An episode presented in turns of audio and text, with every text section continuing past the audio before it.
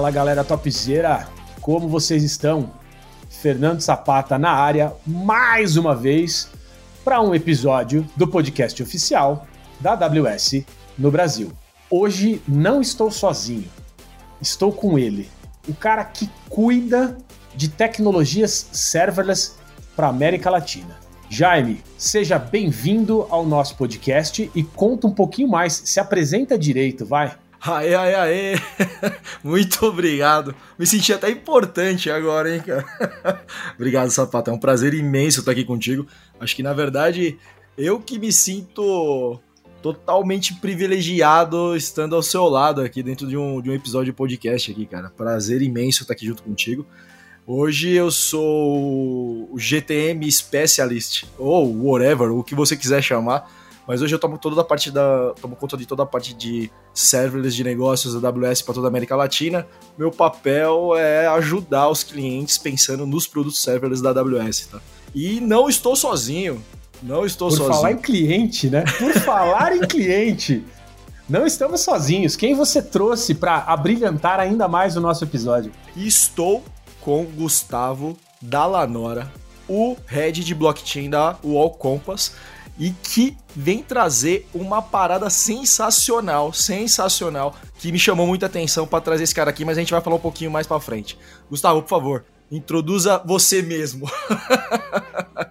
Boa tarde, pessoal. Boa tarde. Obrigado pelo convite. É um prazer estar aqui com vocês também. E é isso aí, como você falou, eu sou o head de blockchain aí na Compass Wall. Então estamos fazendo vários projetos aí, várias iniciativas com blockchain. É, e uma delas é o CryptoBike, que a gente vai falar aqui, né, o Tour de Terre, vai falar aqui um pouquinho mais para o pessoal é, saber do, do, desse nosso projeto. E é isso, então vamos, vamos conversar aqui. Eu, eu, gosto quando a gente traz convidado assim, né, Jaime, que você viu já tem, tem uns termos que estão né, super em alta aí, termos de tecnologia. Gustavo, eu vou, vou fazer a primeira pergunta e queria que você tentasse resumir de uma forma extremamente simples para quem está nos ouvindo agora, o que, que é esse tal de blockchain? Porque eu tenho certeza que se eu colocar agora esse episódio para minha mãe ouvir, ela não tá ligada nesse rolê.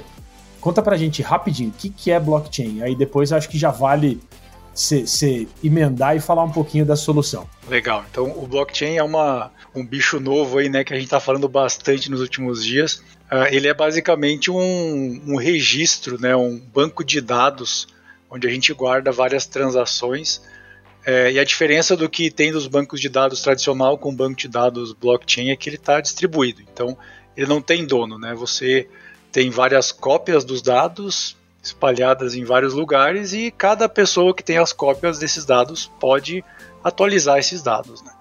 O caso mais conhecido é o Bitcoin, né? Não, a gente não tem como não deixar de falar de Bitcoin. Então, você não tem um banco, você não tem uma instituição financeira que mantém o Bitcoin. Você tem a blockchain, que é esse banco distribuído aí que todo mundo uh, tem o acesso. Se você quiser baixar uma cópia do banco de dados do Bitcoin as transações, você consegue baixar na sua máquina.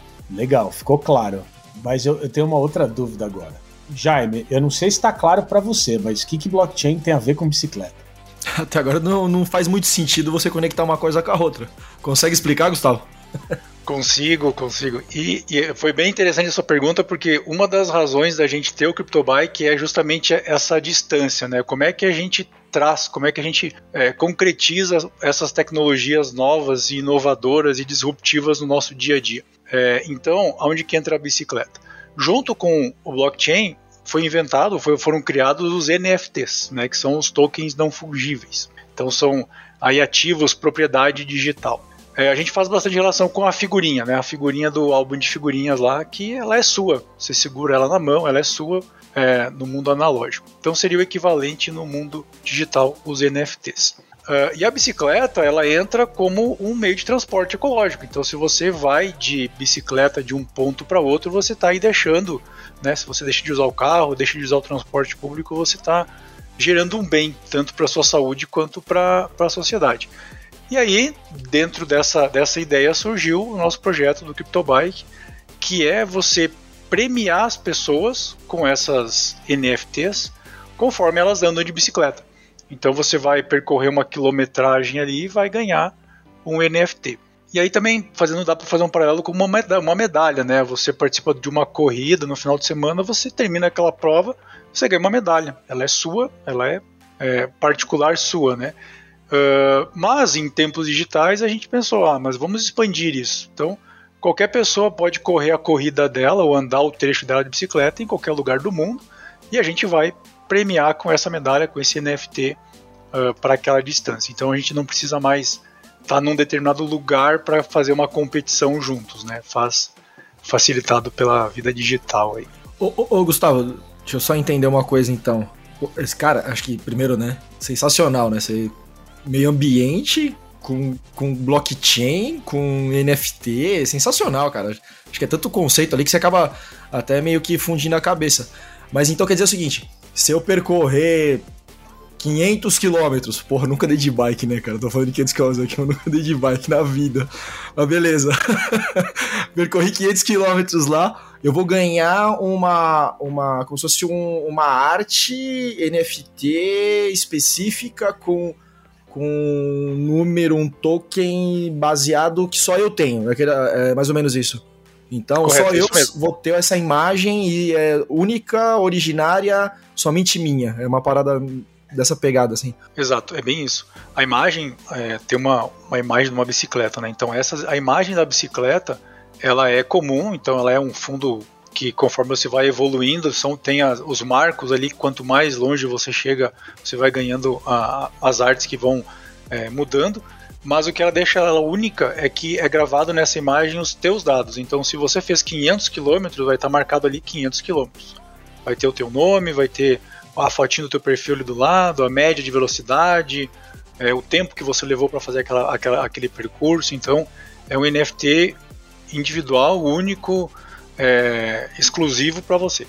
Legal, legal. É, é só para tentar trazer um, um, paralelo, dei uma pesquisada na internet aqui.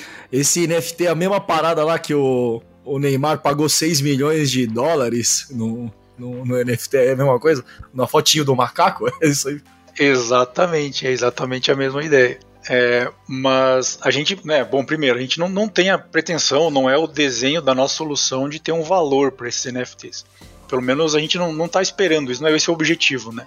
Claro, daqui a pouco algum ciclista famoso vai fazer o percurso dele ali e vai aquele NFT vai virar alguma coisa colecionável para pessoas do ciclismo. Não sei, pode acontecer, mas não é esse o, esse o objetivo, né? Uh, mas a, a né, então o foco é gerar o NFT como se fosse uma medalha para a pessoa. Se você corre uma prova, você, tem uma medalha, você ganha ela para você. Se você quiser vender depois, você até pode, mas talvez não seja esse o, o principal objetivo, né? É muito legal, muito legal. E, e eu lembro, né, de que no dia 22 do 9 né, de 2022, para quem estiver ouvindo esse podcast no futuro, né, no dia 22 do 9 é comemorado o Dia Mundial Sem Carro. E eu, eu queria que você falasse um pouco, Gustavo, como, como é, né, para vocês como empresa, aliar tecnologia à sustentabilidade. Né? Porque mais adiante a gente vai falar um pouquinho sobre serverless e recentemente eu tenho estudado bastante sobre linguagens de programação sustentáveis. Ou seja, que tipo de linguagem de programação é mais otimizada em termos de computação mesmo, né? Para fazer a mesma coisa, tem umas que gastam menos do que outras. E menos, estou dizendo poder computacional, que lá na frente pode sim ser refletido em energia elétrica, que, por consequência, torna uma linguagem mais sustentável que a outra. É, e, e, eu queria que você falasse um pouquinho sobre essa, essa junção. Como é para vocês, como empresa, unir tecnologia, não só blockchain, mas o que mais vocês estão usando, com sustentabilidade. E aí, né, de, de forma icônica, aí no dia 22 do 9, é, incentivar o uso da bicicleta né, pra, na comemoração do Dia Mundial Sem Carro. Se puder criar esse link para a gente. Uh, a gente entende que faz parte, é uma coisa muito que tem tudo a ver, que é até gratificante conseguir ligar essas duas coisas. A gente sabe que a gente não pode mais ser uma ilha, então a gente não pode é, como pessoa, como empresa, pensar só no que a gente quer, de ter, quer, de, quer ter de resultado, né? A gente precisa pensar no, no ciclo todo, tipo, de onde é que vem as coisas, para onde é que vão as coisas. Então a gente conseguir é, fazer uma provocação interna e, e também ter a liberdade para fazer isso, né, dentro de casa, de, é, de casa que eu digo dentro da empresa, né, é, de fazer uma solução que, que una essas duas coisas. Ah, vamos pensar aqui em utilizar a tecnologia, mas é, utilizar a tecnologia por tecnologia não faz muito sentido. A gente não vai chegar é, num, num, destino legal, né, num destino que vale a pena. Então vamos trazer um outro elemento. Qual é esse elemento? É a sustentabilidade. Então, como que a gente consegue unir isso? Como que a gente consegue gerar essa vantagem? E aí a gente consegue é, fazer o uso da tecnologia, mirar para a tecnologia com um objetivo que faz algum sentido como um todo para a gente, né? Como humanidade, não só como a tecnologia em si. Muito legal. Duas perguntas antes da gente falar da tecnologia. A primeira é como eu faço para utilizar? E a outra, se de alguma maneira quem está nos ouvindo pode contribuir com, com, com o projeto. É um aplicativo? Qual que é, qual que é a ideia, Gustavo? Boa. É um aplicativo, então ele está disponível nas, nas duas lojas aí na Apple Store e na Google Play. Qualquer pessoa pode baixar. E para utilizar, a gente conecta o aplicativo com o aplicativo Strava, que é muito comum aí no, no meio do, do ciclismo. Você então né, baixa os dois aplicativos. Normalmente o ciclista já usa o Strava, então é basicamente a, a baixar o aplicativo do CryptoBike, autorizar o uso dos dados. Então a gente não, né, justamente pensando nessa, não precisamos reinventar a roda, né? Vamos usar então um aplicativo que já pega a distância percorrida, que já tem toda essa dinâmica aí de saber que a pessoa andou de bicicleta. Então a gente conecta no Strava. Enfim, baixa o aplicativo do CryptoBike, conecta ele no Strava e pedala normalmente lá usando o Strava para registrar os percursos. Já vai, é, já vai registrar, já vai começar a, computar as distâncias e vai gerar o NFT. E qualquer um pode, pode participar. Então você que está ouvindo aí pode baixar o aplicativo, dar a pedalada e já vai receber os seus quilômetros rodados lá. Sensacional. Oh, é, só pra explicar, né? Por que, que eu tô aqui, né? Pô, nada a ver, né? Tá falando de serverless, tá falando de bike, não tem nada falando nada de serverless. Vamos entrar na parada que tem que falar aqui um pouquinho de tecnologia, né? É, uma coisa que me chamou muita atenção, pô, eu, eu, sou, eu sou um cara que gosta muito dessa parada de meio ambiente, tô, eu gosto muito da pegada de blockchain, aí quando casou as duas eu fiquei apaixonado. Só que aí, quando os caras falaram que tudo foi feito em serverless, puta, foi quando eu falei, cara, deu, estourou minha cabeça, falei assim, cara, é uma parada que a gente precisa sentar com o sapato aqui, trazer o Gustavo pra gente trocar uma ideia. Por quê? Casou tudo, né? Tudo que eu gosto com aquilo que a gente trabalha aqui dentro. E aí, Gustavo, se você puder dar uns, alguns insights ali da, de como você. É, é, qual é a arquitetura da aplicação, sem, claro, né? Não precisa revelar todos os detalhes, mas quais os principais componentes, a forma como você é, pensou e o porquê que você optou, é, principalmente por utilizar uma plataforma 100% serverless, seria interessante aqui. Legal. Então, é, como ela funciona de um, modo geral, assim, né? Toda vez que você faz uma atividade no Strava, ele registra, né? Então, óbvio, você vai lá, começa a pedalar, coloca lá terminei, ele faz esse registro. Quando você permite que um outro aplicativo consuma os dados do Strava, o Strava vai avisar esse aplicativo. Então você conectou no CryptoBike, disse, ó oh, Strava, o CryptoBike aqui, estou usando, pode, pode ter acesso aos meus dados. Quando você termina de fazer uma atividade, o Strava avisa, ó oh, CryptoBike, o Gustavo aqui andou 10 km de bicicleta. Só isso, né? Tipo, avisa. Uh, e aí o CryptoBike vai lá e faz a, a, o cálculo desse. incrementa os quilômetros, vê a média da velocidade, enfim, faz todos essa, esses cálculos que tem lá. Onde que entra o serverless nisso, né?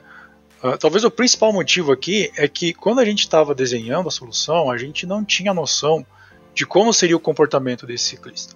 A gente não sabia se ia ter um monte de gente no primeiro dia, se ia ser no segundo dia, é, a gente imaginava assim, ah, talvez no final de semana tenha mais gente, talvez no final de semana tenha menos gente. Será que tem eventos de ciclismo? Vamos monitorar os eventos de ciclismo? Né, quando você fala em e-commerce, por exemplo, fica fácil, né? Natal, Dia das Mães, Black Friday, você sabe que o site vai bombar, você tem que preparar ele para aguentar a carga. Mas um aplicativo que você está lançando, que você não tem muita ideia de como que vai se comportar esse usuário, é mais difícil. Então a gente, ah, vamos para o serverless aqui. E aí por que o serverless? Porque a gente consegue desenvolver uma aplicação que ela pode não estar tá tendo nenhum uso em determinado momento, está zerado, mas que de repente pode chegar um monte de gente utilizando e o serverless vai ali se, se virar né, de escalar aquilo uh, para suportar os usuários. Uh, então, basicamente é isso. Não sei se eu respondi a tua pergunta. Não, respondeu sim, pô. É, é, é literalmente falando aquilo, né?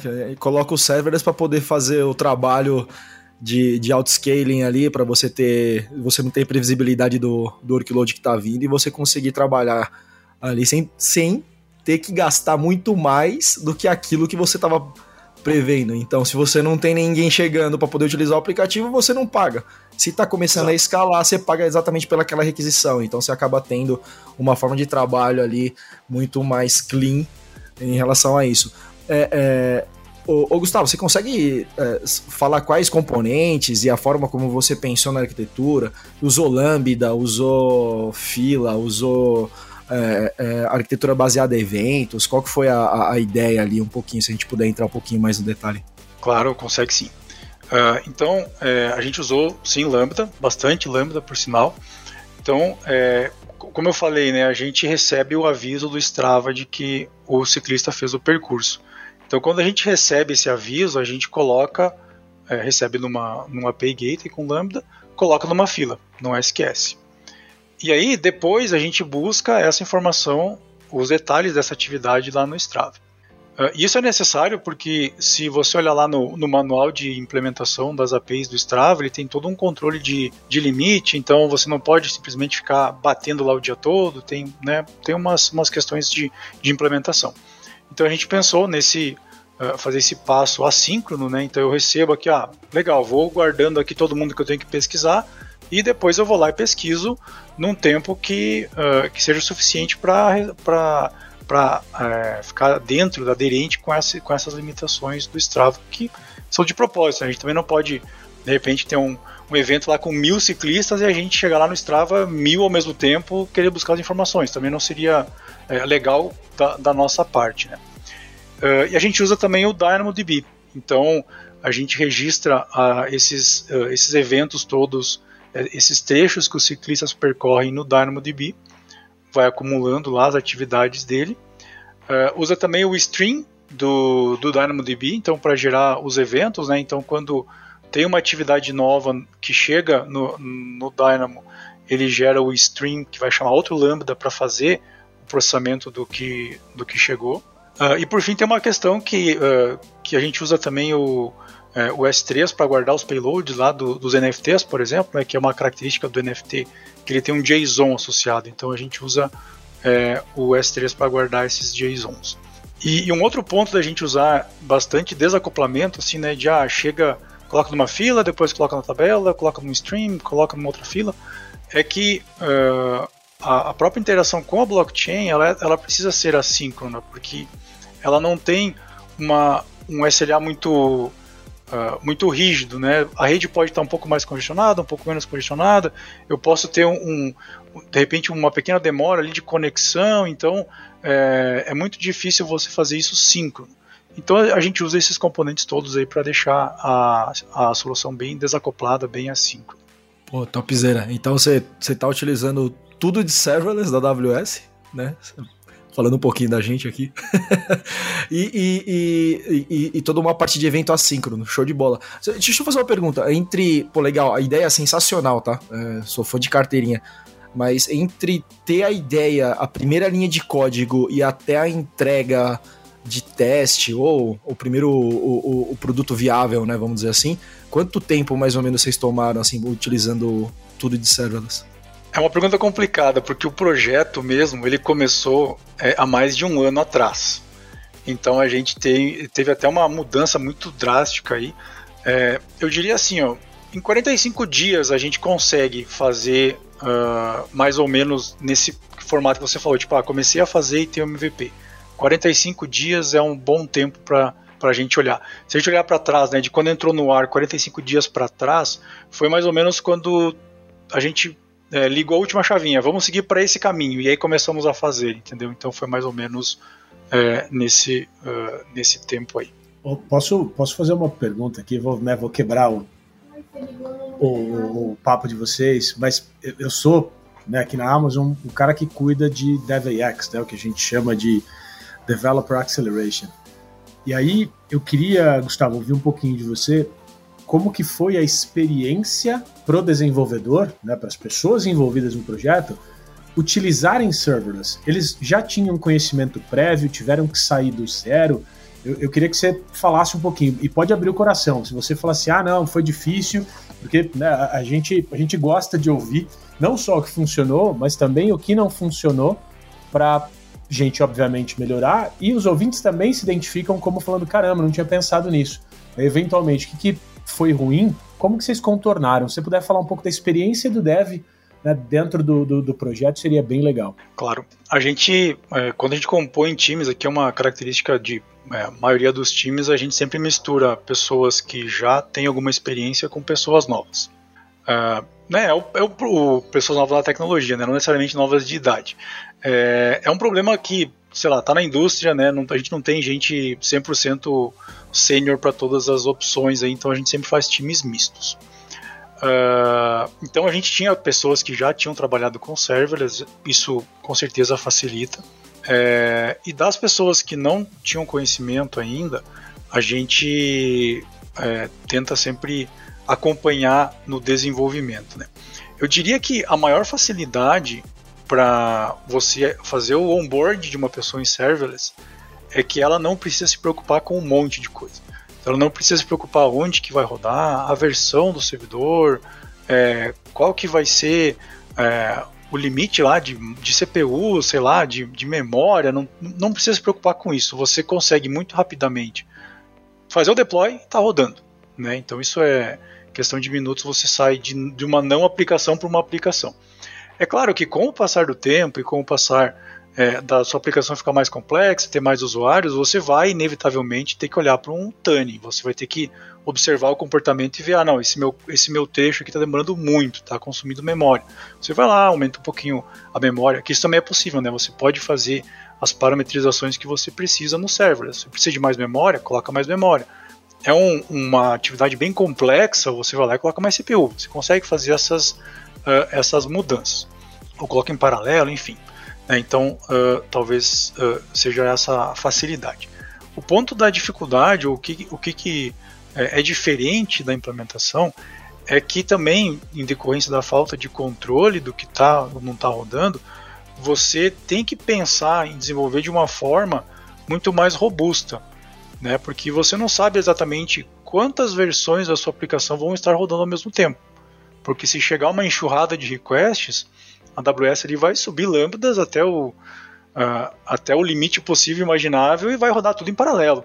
Então, se você deixou um gargalo um pouquinho mais para frente ali, né, você é, colocou um monte de serverless, mas, por exemplo, bate aqui, aqui na, no teu uh, legado tem uma máquina só não vai dar certo, porque vai ter o serverless subindo lá, aumentando o processamento, um monte de requisição, teu legado não vai dar conta, né? É, ou qualquer uma aplicação, uma, uma, API externa, assim como a gente fez no, no, no, próprio Strava, né? A gente não vai gerar lá um milhão de requisições no Strava, a gente vai represar as requisições aqui e vai ir largando elas lá é, é, devagarinho. Então talvez a, a questão de a mudança do paradigma né, de ir para o serverless é essa, de você não saber onde é que está rodando, como que está rodando, é, você também é, ser muito racional, assim, né? A gente está desenvolvendo ali, a gente, é, né, pensando no JavaScript ali, você, ah, não sei fazer tal coisa, como faz? Procura no Google, ah, tem um pacote para isso, coloca o pacote. Aí vai lá outra coisa, não sei o que, coloca outro pacote. Vai enchendo a tua aplicação com um monte de funcionalidades que parece que é uh, que resolve a tua vida ali, mas está inchando a tua aplicação desnecessariamente. E se você fizesse um códigozinho ali um pouquinho mais trabalhado, resolvia aquele problema sem adicionar uma biblioteca externa. É, então, esse cuidado da aplicação não ficar muito grande, não ficar muito grande sem motivo, também é uma, é uma mudança bem interessante do, do paradigma. E uma para finalizar essa, é, a gente usa também os outros serviços que nos ajudam a entregar os serverless, como por exemplo a Parameter Store, que vai te dar parâmetros ali do ambiente, é, o próprio para fazer persistência, né, os outros bancos de dados ali, o Dynamo, o S3, então todos eles têm uma, uma fácil conexão ali que você consegue aproveitar mais o serverless.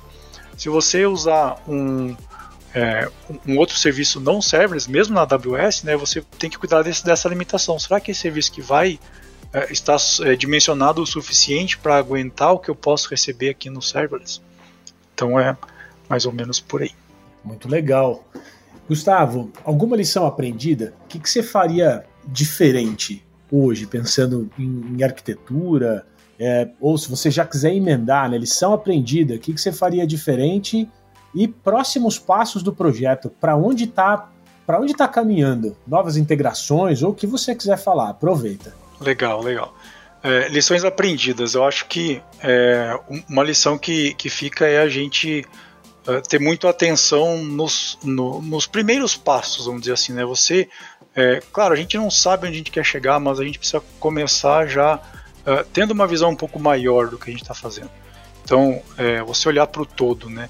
Uh, e quando eu, eu, penso em olhar para o todo, eu penso em olhar também para é, as ferramentas que a gente tem à disposição. Né? Então, eu tenho serverless, eu tenho não serverless, qual que eu uso, qual que eu não uso. É, tem em mente que você também não precisa, não está escrito em pedra, né? Você pode começar de um jeito, é, mas não, não se apaixone pela solução, né? Se apaixone pelo problema. Então, ah, fiz aqui, não está muito bem, cara, esquece, joga fora e faz de novo, sabe? Então, eu acho que essa é uma é uma lição uh, bem, bem interessante aí. Questão de, de para onde a gente está indo com o projeto, é, ele tem um outro viés também, que é a possibilidade de qualquer pessoa, qualquer empresa participar dele é, com base nos milestones que a comunidade atingir. Então, digamos que tem alguém que está interessado, ah, cada vez que a comunidade CryptoBike pedalar um milhão de quilômetros, eu vou fazer uma doação, eu vou plantar uma árvore, eu vou é, dar um carro elétrico, sei lá, sortear um carro elétrico, sei lá. Então é, a gente tem, tem essas parcerias aí que a gente está levando para alguns, é, alguns parceiros nossos. É, e tá no nosso site também, se você quiser ser parceiro, entra lá e, é, e, e, se inscreve. Então a gente está buscando expandir essa, essa comunidade. E cada vez ter mais gente pedalando, né? Esse que é o principal objetivo. Muito bom, topzera. Jaime, alguma, alguma pergunta para a gente caminhar para o final desse nosso super episódio? Não, só agradecimento mesmo. Muito bom, muito bom estar aqui contigo. Gustavão, obrigado, cara. Parceria sempre, mano. Muito bom. Parabéns pelo projeto, hein, cara. Sou fã de carteirinha do começo e início e fica. Muito Boa. bom. Gustavo, aquela, aquele finalzinho, aquela hora, eu chamo de hora do jabá. Então, pode falar o que você quiser, palavras finais, estiver contratando, passar o que você quiser. Essa, essa é a hora boa contratando sempre, a gente contrata, a gente forma, que, né? Então, quiser trabalhar numa empresa super legal aí que está entregando muito essas soluções inovadoras, estamos aí portas abertas para desenvolvedores aí, se você é um desenvolvedor topzera, né? Bate na nossa porta aí que com certeza tem um lugar para você. Uh, e é isso aí, né? Vamos, a gente falou até eu não comentei aqui, mas pedalando você também cuida da sua saúde, né? Então, uh, isso aí é importante também e vamos seguindo. Muito bom, muito bom. Gustavo, obrigado demais por compartilhar com a gente esse projeto. Como você comentou, é um projeto sustentável, cuida não só da saúde do planeta, mas também da saúde dos ciclistas. É, acho que conecta demais com o uso de serverless, que a gente está falando de uso é, consciente né, da tecnologia, porque a utilização sob demanda, né, você acaba não desperdiçando recurso. Então, por isso que eu, eu achei muito legal esse link. Jaime, obrigado por participar, por trazer o Gustavo aqui para contar tudo isso para gente.